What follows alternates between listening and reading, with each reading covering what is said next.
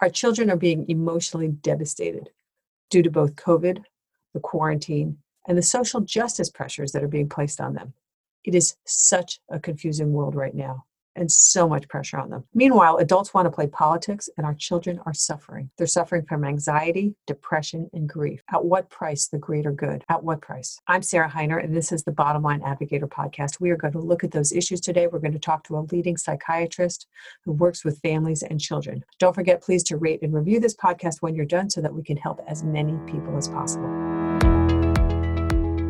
Hi there, Facebook. How are we today? Welcome to Thursday with Sarah Hiner and the Bottom Line Advocator. Um, I'm so glad you're here. We have a really important topic today to talk about. COVID has taken obviously physical toll on all of us, huge physical toll on all of us. Um, the price that we have paid to protect all of us from dying, to keep the numbers as low as possible, let our healthcare system catch up. The debate has been the emotional toll, the financial toll, all the other you know collateral damage of this of this disease. And we're going to talk today to dr leah lis about that emotional toll and the price it's taking in particular on our kids. And you know it's been the covid it's also been all this emotional unrest the societal unrest that's gone on. The amount of pressure that we have taken uh, in ourselves and what is going on that all of us are dealing with right now um, so important. So that's what the topic is today. I'm going to introduce dr lis in just one second uh, let me just remind you that uh, we have a growing library of these videos. Um, they're in the Facebook page in the video section here. You can also go to Bottom Line Inc.'s YouTube page, subscribe there. We put all those in. We also have hundreds of them that we've been collecting through the years, other interviews that I've done over the years. So come on to that. Tell your friends about these. Share these. You can share these. You know, let them know we're doing these, um, and share share once we once they run. You can come back and watch it again. So you can always, even though we have these times at four o'clock on Thursdays, you can always come back. We always rerun them. And again, they're always in the library. So don't feel like you're going to miss it if you can't be here right then and there. Um, let's see what else. If you have questions, uh, post them on up there. We will see. Someone is supposed to be feeding me questions, but they're not answering me today because welcome to live. So post them up there though. So if I don't get to talk to them right now, then put them up there and Dr. Lis and I will follow up with you and give you the answers after the fact because I'm sure that a bunch of you have all sorts of questions.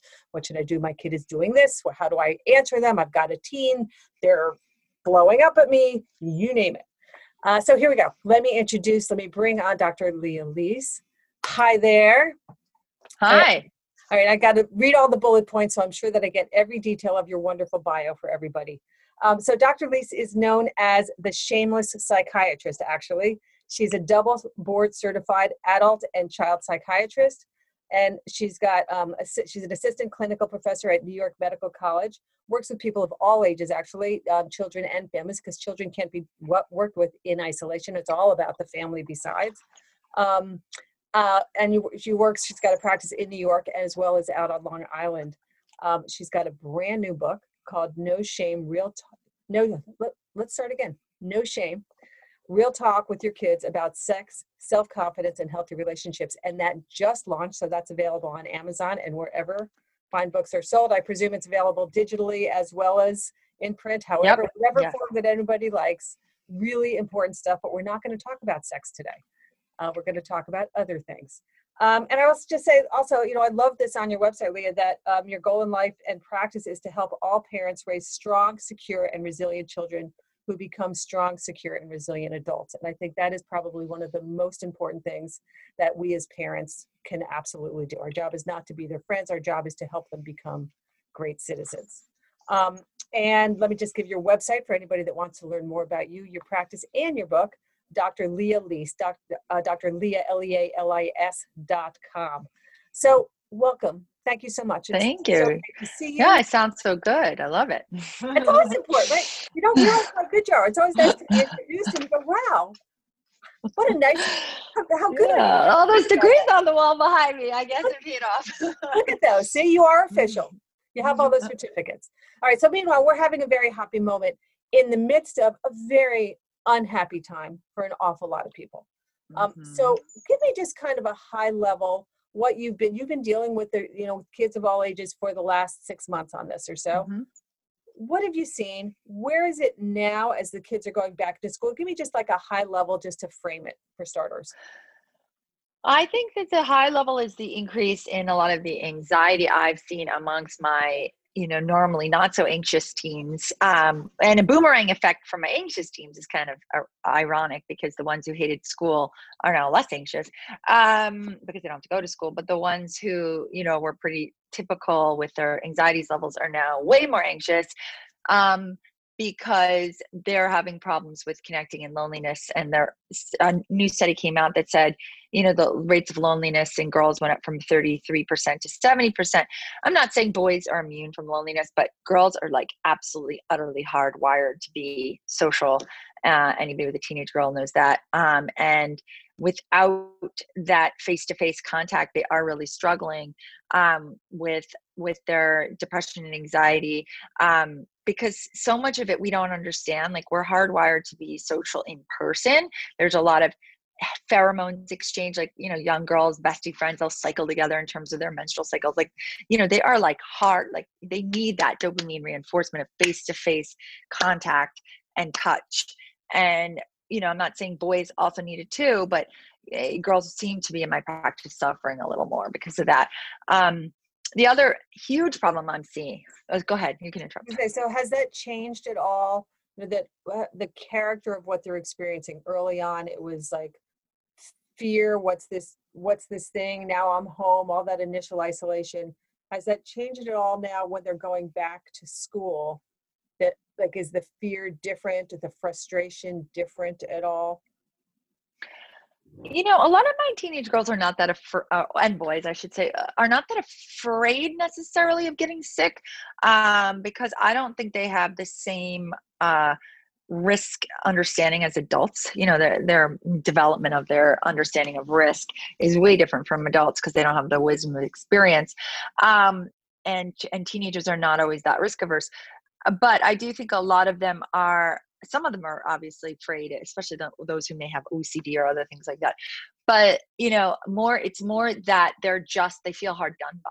Like they feel like they're getting you know they're they're not going to their dances they're not missing their proms they're missing their graduations they're and they're just like this is just terrible like woe is me and like they're having a little bit of a pity party and that started to hit click in around graduation time where you know all those things that go along with the end of the school year they were deprived of and um it was a whole grief like it really was deep grief for mm. things that they lost and they'll never get back again yeah i agree graduation sweet yep. 16 parties, bar mitzvahs for young kids, whatever it was, the bouncy house that they were looking forward to for their seventh birthday.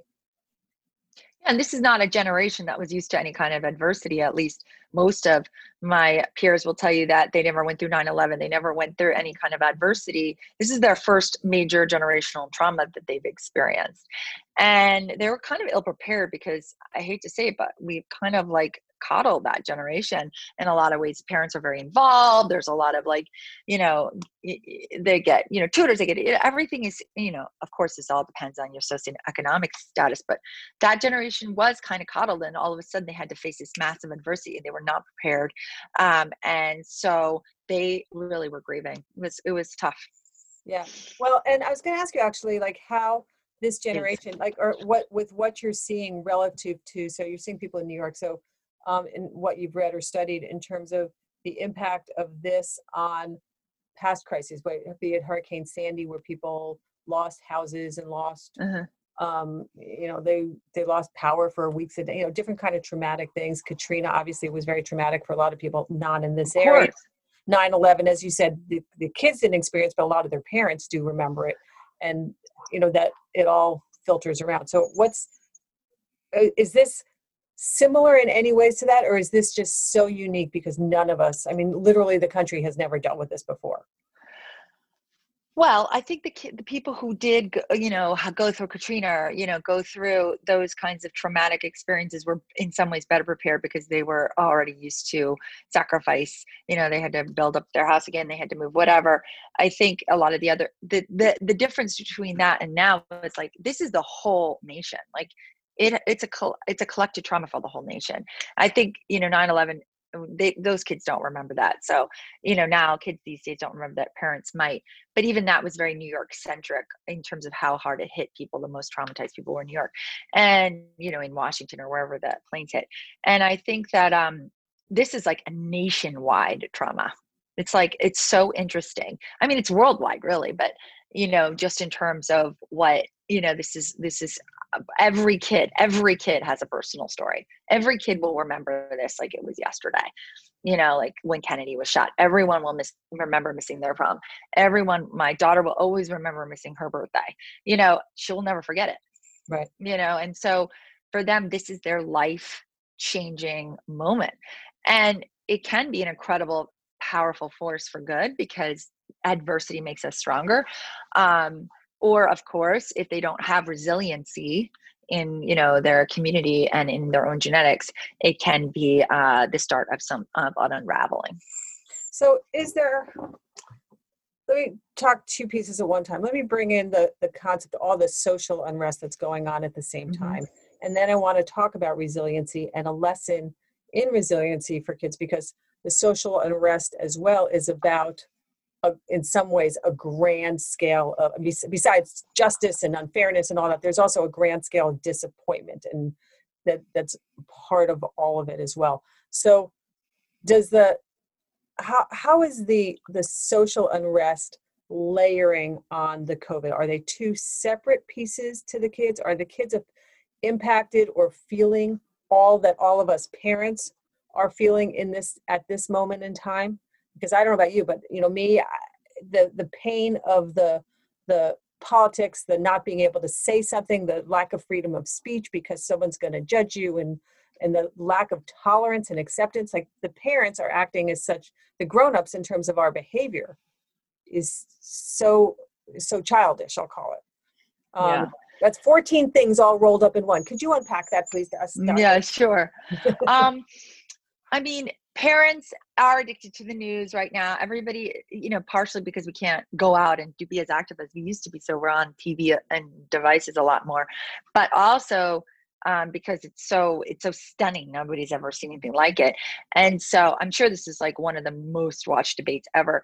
And a lot of kids are are, are hearing it and seeing it. You know, they're actually seeing it on you know social media. They're tuning into it with their parents, and it is so incredibly negative and every study ever done on happiness shows that when you surround yourself with negativity you will get drowned and the educate what they're doing in the schools in terms of the messaging mm-hmm. and this you know grant there's no question the education system needs to adjust messaging has to be solved but the not the the presumption that everybody has to feel the same and think the same and those with differing opinions are not allowed to kids that are being told to feel guilty because because of how they're born you know it's it's just exactly what we're trying not to yeah. do right it's this yes. very kind of confusing messaging for kids yeah it is and call out culture actually the cancel culture call out culture was invented by teenagers.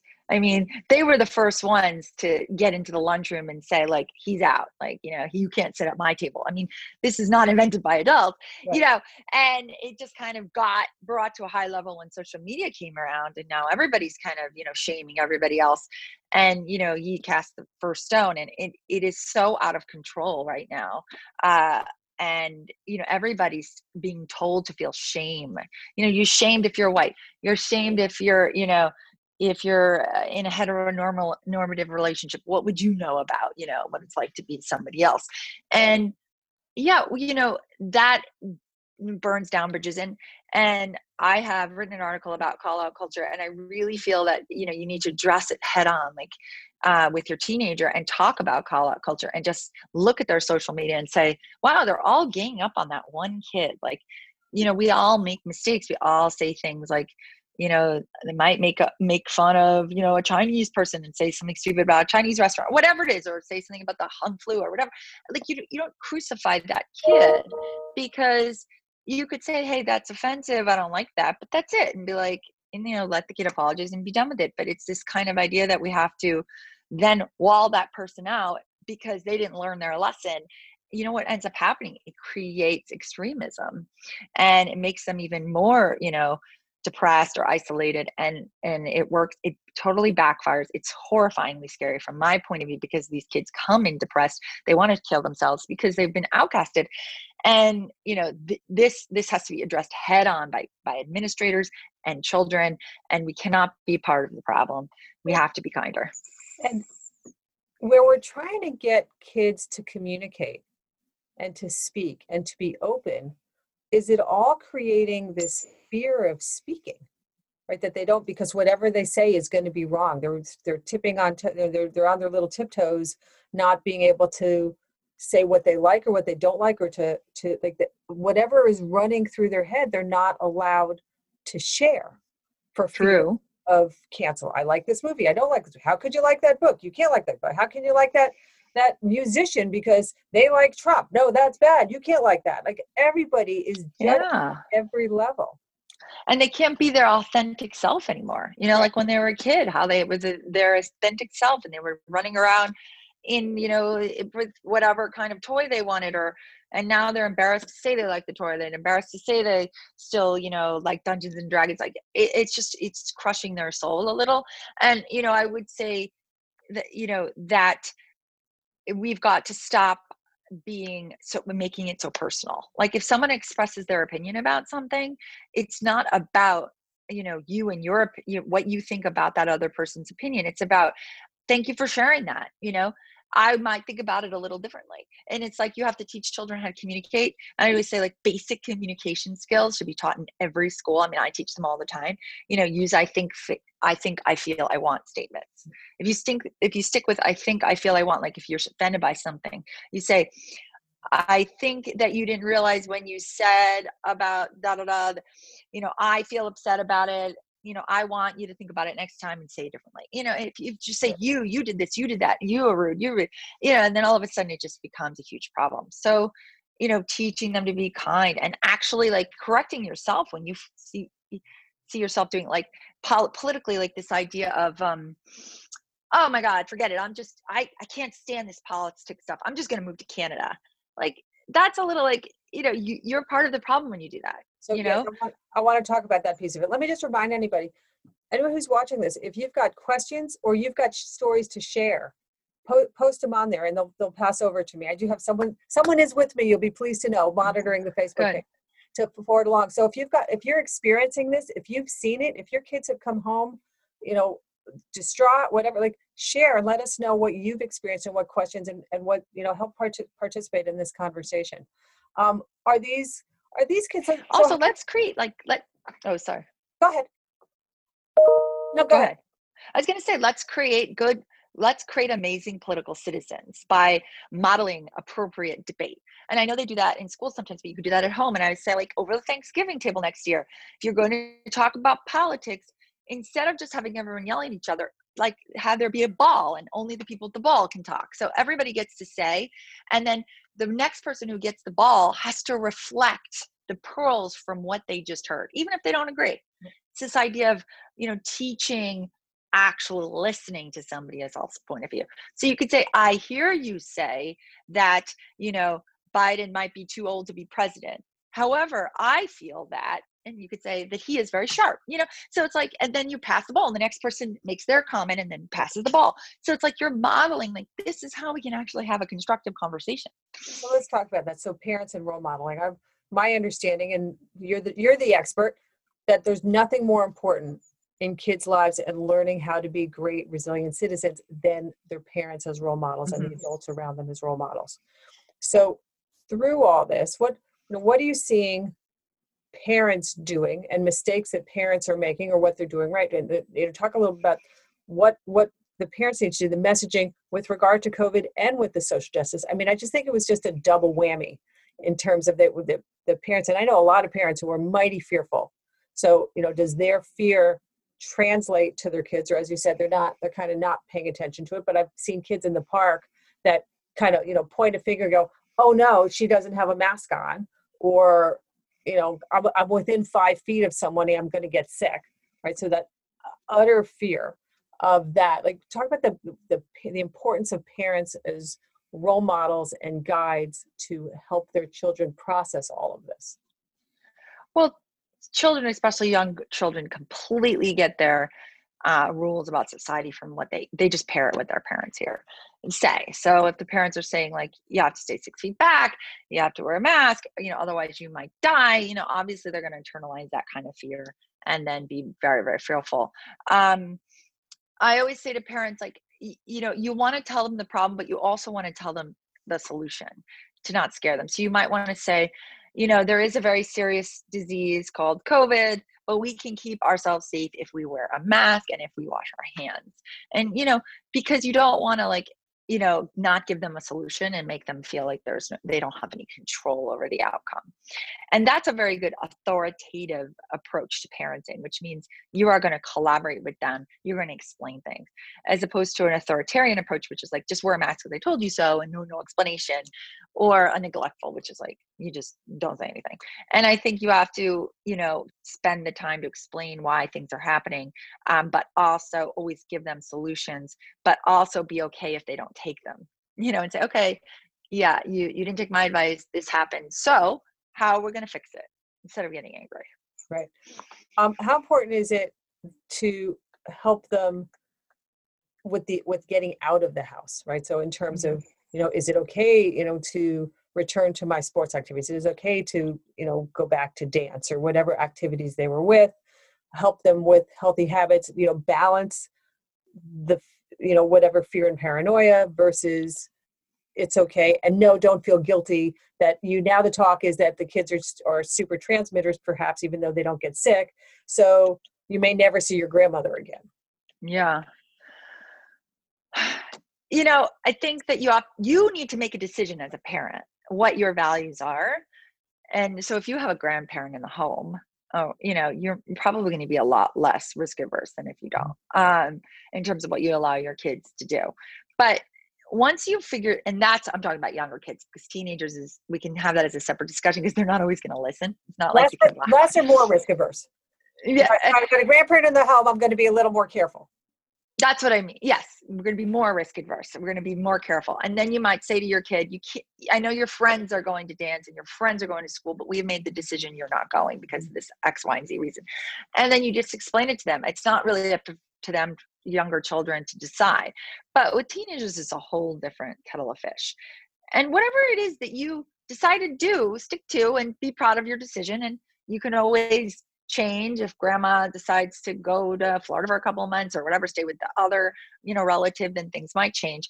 But like once you make a decision, stick with it and and and and don't be afraid to just, you know, be a parent and make a decision. But you know, when it comes to teenagers, you can't just lay down the law. Good luck with that because um, they'll just they'll they'll go be subversive. You know, they're like they can just lie and do whatever they want, as anybody as a teenager knows.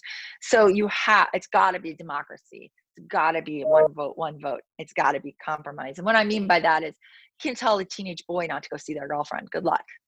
you know, I don't care how many grandparents are in the house. They might, you might be living in a nursing home. Good luck. And so you really have to like, you know, um, you know, say, you know, what, how can we compromise so you can get what you want and we can keep ourselves safe. And you know there is no way to be completely safe right now so it's just a question of you know what risks you're going to take and are willing to take well, with older kids, it's part of it also sitting down and you know it's always a fine line. Uh, and I never knew you know wh- when when to shift to talking to my kids who are now in their twenties as pure adults versus you know they're teenagers and you kind of think they're half adult but not really. But in terms of talking to them in an adult like way, in terms of here's the fact, let's work on a solution together. Like really t- talk to them, not talk down to them. As you said, it's not you know you can't you can't wag your finger at a teenager because they're just going to wag a different finger at you mm-hmm. back um, but you, you can you can have the intelligent conversation say let's try and go through this and then how important is that then to include them in the solution so that they're yeah. part of that and part of that plan it's it's compromise. It's literally like a husband and wife relationship or whatever. Everything is compromised with teenagers. Compromise, compromise, compromise, compromise, compromise. You know, there is no laying down the law. There is no finger wagging. It will always backfire. Um, and you know, and you might get what you want in the short run by being very, very, very authoritarian, but they won't really respect your decision. They won't understand, and they won't they won't become part of their values because they don't agree. So, you know, that's why it's like really important to like compromise and get them to agree because then they're going to they're going to listen and they're going to obey your rules because they believe in them. And that's the difference. So, I'm I know it's not a straight answer. I think you have to look at the risks in your home. You have to make a decision as a family. If you want your teenager to strictly quarantine, then you got to give them, you know, unrestricted access to their phone so they can talk to their girlfriend or maybe they spend a week over their girlfriend's house and they only come home after they've been COVID tested. You know, you got to come up with a compromise, whatever uh, works for you. One of the hardest things I think about both the COVID and the social justice stuff that's going on is the uncertainty and the timeline. That you like the hurricane comes through and it's gone, and now you know you have to clean up the devastation. Yeah, but sure, there's absolutely no idea what the end game is on this. Originally, it was bend the curve. Let's just get an understanding of this disease and then we can all go on with our life. Somehow that's shifted to anybody that dies. That's a, you know, the, the, there's another person that got sick and every, every illness is reported so that the, the goal line keeps moving. Um, so how do you help kids deal with the uncertainty of life at this moment in time?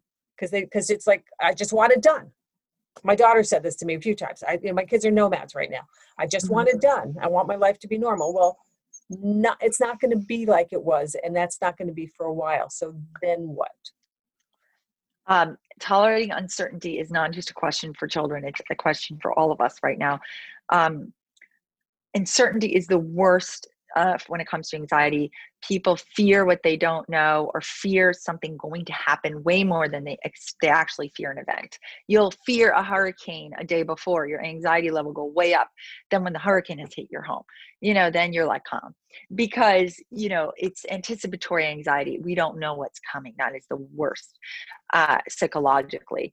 Um, so, you know, it is a great life skill to figure out how to tolerate uncertainty and uncertainty will be always um, so you know with young kids i like to like use certain techniques like uh, school age kids i call it scheduling worry time. So when they're having worries i will say okay let's write down all your worries and you can write them down through the course of the day and then at night you and i are just going to go over all of them. We're going to worry about it all at once. And that's actually great for adults too because i keep a little um, you know, there's reminders on my phone of my worries. And then I just, you know, every time I have a new worry, I'll add it. And if it goes away, I'll click it off. And almost like seeing it there makes me feel like I've got some control over it. So I love scheduling worry time. Is it important to classify your worries as realistic or not realistic? You know, because sometimes you can really catastrophize. Of course. Uh, so that is, you know, as you got your worries, you know, I've got the worry that I won't be able to have a play date with my friend tomorrow and then you have the worry that my mother may die. Yes. So, or, exactly. or the worry that I'm not gonna, you know, here it is September, and I've got the worry that I won't be able to have my senior prom. Right. So, do you, yeah, do you classify the different types of worry so that you, you know, start to to understand them from a rational point of view as well? Right on. That's classic CBT. Everything you just explained, and uh, yes, if you are, you know, if you're savvy, you can do that, and I do it constantly in my practice. So it's like what is catastrophizing? What is negative filtering? What is black and white thinking? What is fortune telling meanings predicting the future negatively? And you got to look at what's probable not what's possible. So you could even rank your worries in order of um, probable versus you know um, possible like possible being the most far out. And and then you can look at them and say okay. And some of the worries just hang around. They're just lurking worries like what if my mother dies? And that could be every day. But I think just by being mindful of them and actually giving them giving them uh, words and labels in our mind makes them a lot less scary. It you know it's it's it's less scary when you identify them. And then of course I would argue you know you should do something about them, which is rationalize them and um, and not and compartmentalize them so they don't you know uh, drift into every moment of our day like we're in our tennis match and all of a sudden we're worrying about whether or not you're going to get a college scholarship for tennis like it's just not going to help you in that moment. So you got to be present in the moment. So how do you clear your mind in the moment? And that's where some mindfulness techniques come in handy. For younger kids i use tip skills which is temperature um, intense exercise, progressive muscle relax- relaxation, and pace breathing. Super easy. Temperatures, uh, put your some splash water in your head or put on an ice pack over your nose and mouth and hold your breath for 30 seconds. That makes your body think it's drowning and it's to like shift everything down, shift your whole body down uh, in terms of your breathing rate. Intense exercises, like I'll do this in my office if my case, if a patient is having a temper tantrum, I'll just tell them high knees, high knees, jumping jacks, jumping jacks, and I'll just make them get their heart rate up. And you can make your kid run around the house six times, you know. Um, and then uh, pace breathing is uh, five five seconds in, seven seconds out. for young children, I use three seconds in, five seconds out because they're sometimes can't hold their breath that long. And then progressive muscle relaxation is just a very simple exercise of progress of um, of tensing and relaxing different muscle groups. Little kids are not going to just do this because they want to. They'll do this because you're going to give them prizes. So I recommend like, hey, if you do this, I'll give you an uh, M&M, a sticker, a, you know, more screen time, whatever it is. And then it becomes habit and they'll start to do it on their own. And how about, so let's talk about then, so those are the younger kids. How about um, this whole um, the uncertainty for how do you talk to the middle schoolers or the older kids? Well, that's where the beauty of the cognitive piece comes in. You were just talking about because little kids won't really necessarily engage so much with the cognitive piece, like what is an uh, possible, probable. They don't always understand all that, but like older kids do. So middle school, starting to use like resources like Anxiety Free Kids by Bonnie Zucker or Super Powered by um, Shefali are two great books, self help books. It's where you can really start to identify the thoughts and say, oh, are these thoughts helping me? Are they not helping me? And actually, I recommend parents and kids do it together at the dinner table. They each come up with one irrational thought and have everyone else at the dinner table talk about why they think that thought is not helping them. And I'll like have them do these exercises to develop practice. And um, for later teens, like, I mean, just taking up a straight up meditative practice, you know, if they'd be willing to do it. And you know what? These kinds of things pay off so big for teenagers. I say reward them for it. Like, you know, tell them like you know if you practice a meditation you know and you really learn how and i see that you're doing it i'll you know contribute towards your purchase of a car i'll buy you a new ipad whatever because you know they can also be rewarded and once they start doing it, as I said, we're creatures of habit. So you might have to reward them for it in the beginning, but then they're going to like it because it really does help. Pretty, those are pretty big rewards. You're, you're a generous rewarder. Well, with teenagers, unfortunately, um, you know, I'm not talking about doing one meditation, but if they really take up a practice, take a course or whatever, teenagers are, you know, they're tough. You know, of course it's up to the family and their level of income and maybe it's just a hundred bucks or whatever you can do but like or a new pair of sneakers but you know these are all things that you know um, are going to um, incentivize kids to practice good healthy mental habits. Um, okay. The i have a question from someone. So someone has a question. Their daughter is in college and taking her classes from an off-campus apartment. Some friends are going to parties but thankfully she refuses but now she's feeling a bit isolated and she's down. So what advice can can this parent offer to that person um what i can offer is to figure out who in your community that community that she's in apartment you know that group of kids wherever she is off campus can covid pod with her like can create a community.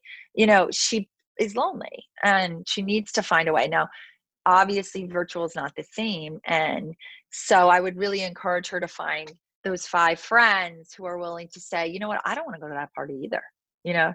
That's too many kids right? But let's let's hang out you know just the five of us and we'll do our own things and we'll hike and we'll you know it's like the kids who like dungeons and dragons in college and they play that they form their own little thing or the kids who don't like to drink so they, instead they go join the camping club.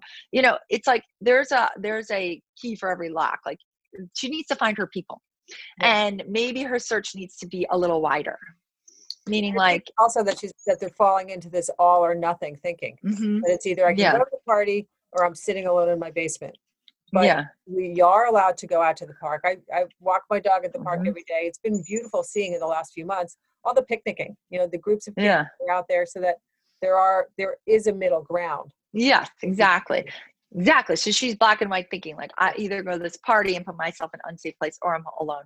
And that is not the only answer. So the only answer the answer is to broaden her search, find like-minded kids, eh, you know, adults who are interested in what she's interested and you know whether it's a great time to really explore sporty things, you know? So, you know, it, it, I don't know where this person is. I don't know if you said New York, but you know, you can run in the winter. You can, you know, you can bike ride in the winter. You, you know, buy some really good gear. You know, this is your t- opportunity to buy ski gear. And like you can get out there. I mean, it's gonna be cold, but you'll be fine. Wear a hat. And like, you know, it doesn't get that cold. You know, just find a way to be safe, but also you know and also you know you might feel comfortable with this small group of kids to be inside and you'll take that risk and you'll you know because you need that face to face contact which most people do so a lot of kids have connected verbal, uh, virtually so is that the same if i'm if i've got you know there's netflix party and things like that or there are a few of these things that people can drop in but biochemically is it the same for me to have some zoom party as it is? How important is it to actually be in physical proximity to people?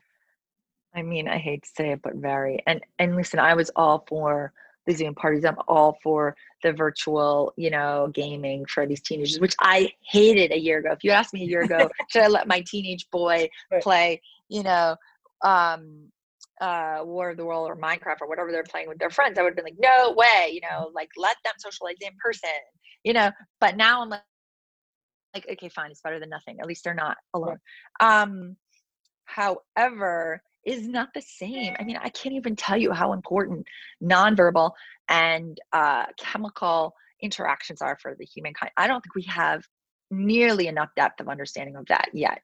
Um, we're going to figure out more as time goes on, but like in the midbrain, in the lower brain, so much communication goes on through, you know, smell. I mean, just like other animals, we are animals and we cannot forget that. So, you know, as I said, like the dopamine centers of kids' brains go crazy when they're in physical contact with others.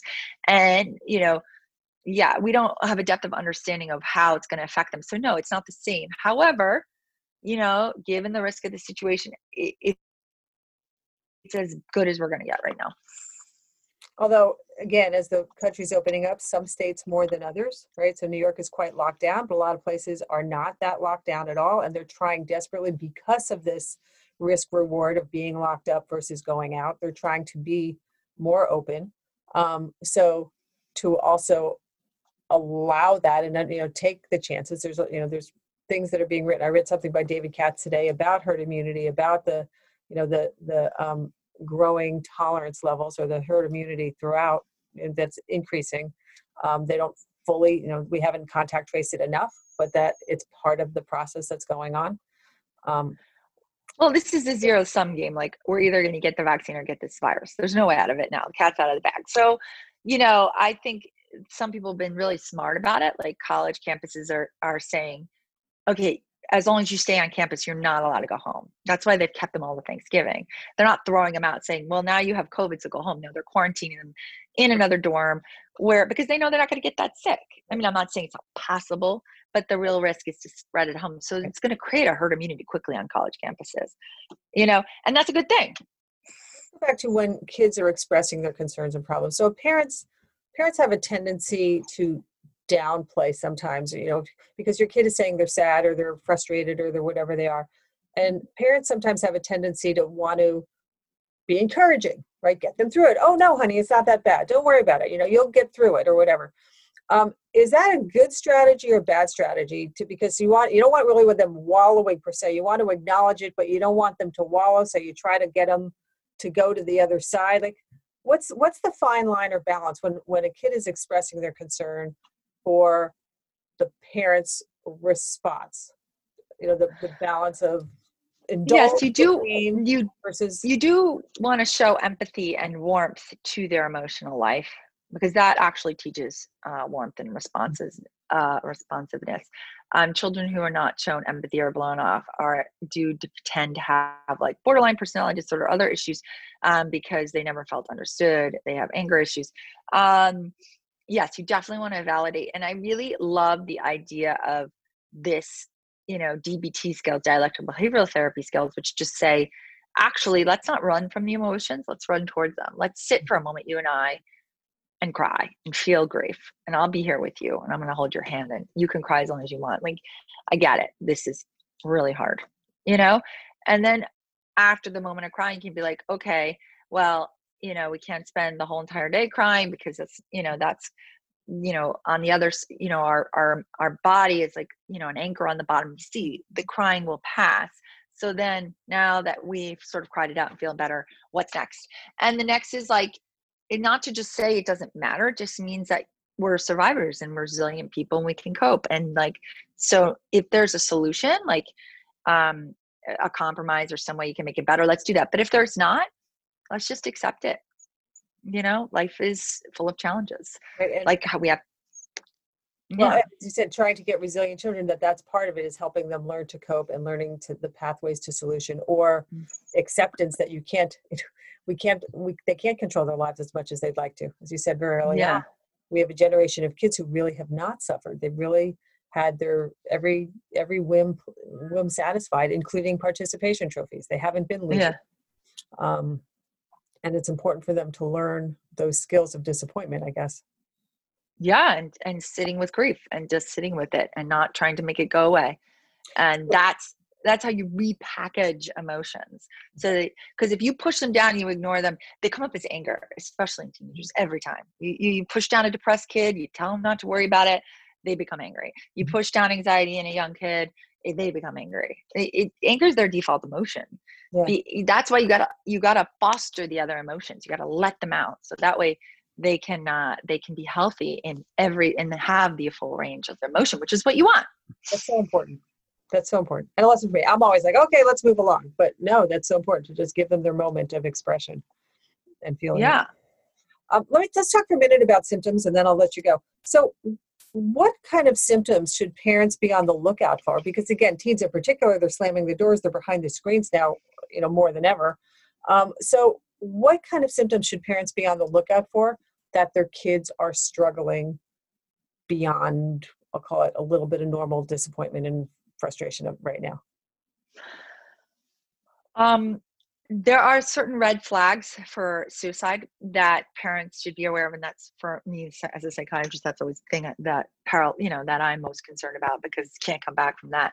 So i think you really look for things like social isolation. Obviously beyond covid like they're not really turning on their phone. They're not lighting up when people are calling them. They're in you know saying they don't want to take the phone if you know friend calls.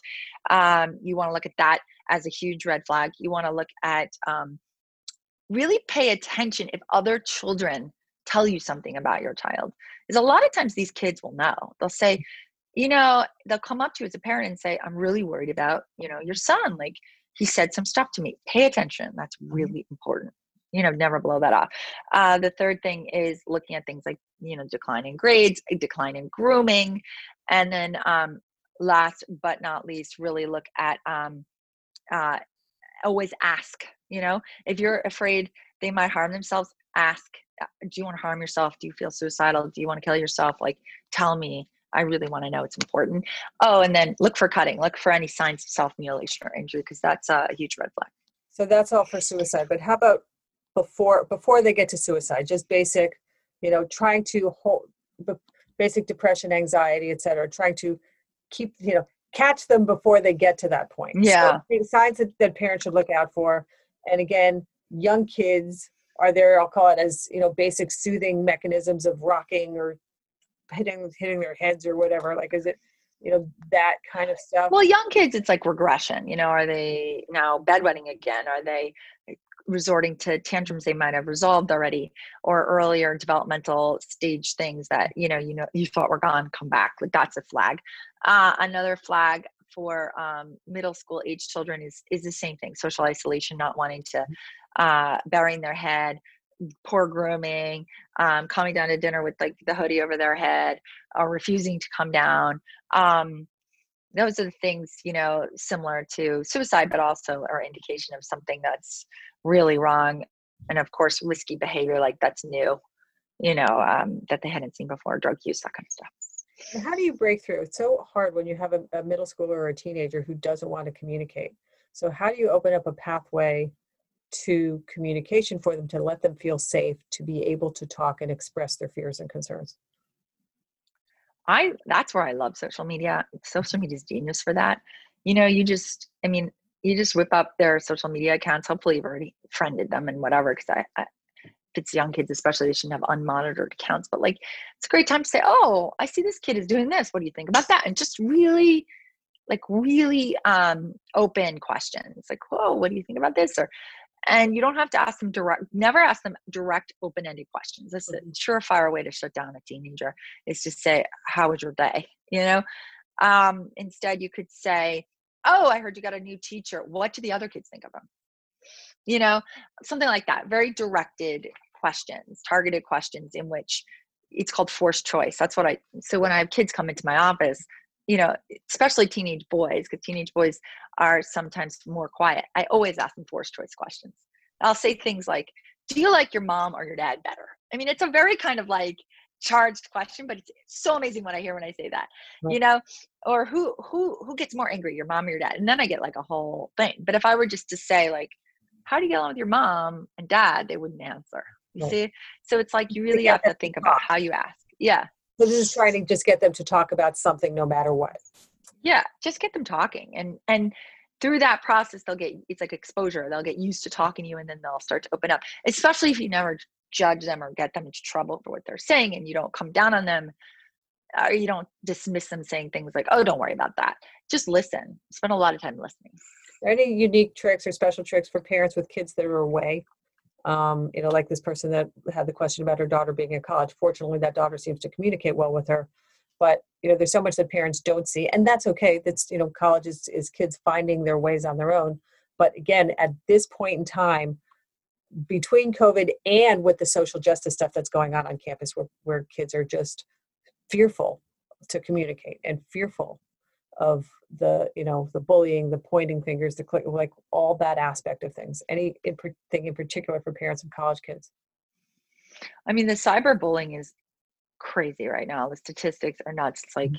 one in five kids have been cyberbullied. You know there's like you know um, one in 25 kids have been uh, approached by sexual predators on the internet like it's just crazy.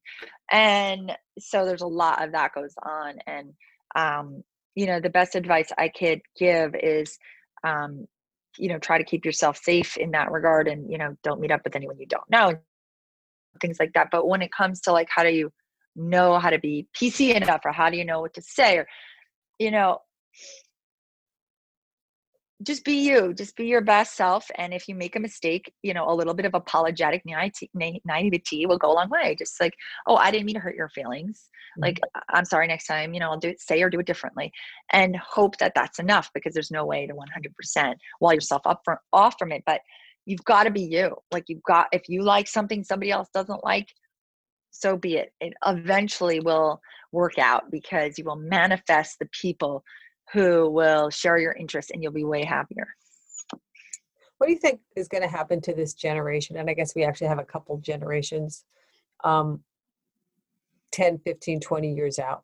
You know, the, the depression obviously scarred, I'll use that, you know, the term loosely, you know, scarred that generation. World War II scarred that generation, you know, the uncertainty, the fears of that. What's this going to do? In the future? Well, I, I think we'll never be the same in how we handle germs. You know, I think there will be a lot more contact um, for for a really long time, if not forever. Like how we handle colds, and mm-hmm. if you have a cold, you'll be asked to wear a mask. Like they do in Asia already, but um, like I used to send my kids to school if they were sick. I mean, I almost barely never kept them home. Mm-hmm. Uh, now I wouldn't send them to school. you know, I mean, not during COVID, but even beyond COVID's over, because I would be like they had a running nose. Um, because now I'm like more conscious of spreading germs. But I think that's one thing, and then that will never change. And the second thing that will never change is that um, that people will, I think, be a little, I don't know, be a little more insular um, than I think we'd ever seen before. Like, I think we will find that people will have a hard time being as open with strangers. And that to me is sad. Yeah. So hopefully we'll be able to, we could be on the lookout for that and help people into that because humans do need contact, as you said. We need to touch, we need to be in the vicinity of humanity. Mm-hmm. We, we are animals in a good way. So, yes. All right. Yes. Yeah. Dr. Thank you so very much. Um, good luck with your book. Again, that's called No Shame Real Talk with Your Kids about Sex, Self Confidence, and Healthy Relationships. Thank um, you. And your website, drleahlis.com. So I really appreciate you being with us. If anybody has questions, Again, post them on the Facebook chat. We'll be monitoring it, so we'll get you answers back to it because this is a really, really complicated time. So thank you so much. Thanks. Thank you. Bye. Bye.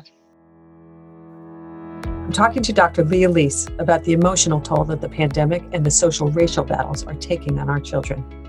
This has been a sad, frightening, and painful time for youngsters, and helping them through this in an emotionally safe way is vital to their future success in all areas of their lives. Helping people find the strength and having the knowledge to face challenges is one example of what our flagship publication, Bottom Line Personal, is all about. Helping people do better and feel better.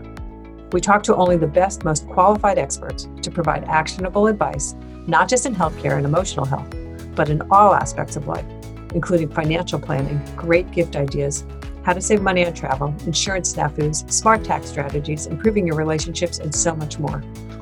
Bottom Line Personal has been helping people lead more informed and vibrant lives for nearly 50 years with our actionable and double fact checked advice. Subscribe today and get a free bonus book, Bottom Line's Best Bets, full of some of our experts' greatest tips of all time. Just go to bottomlineinc.com forward slash expert podcast. That's bottomlineinc.com forward slash expert podcast.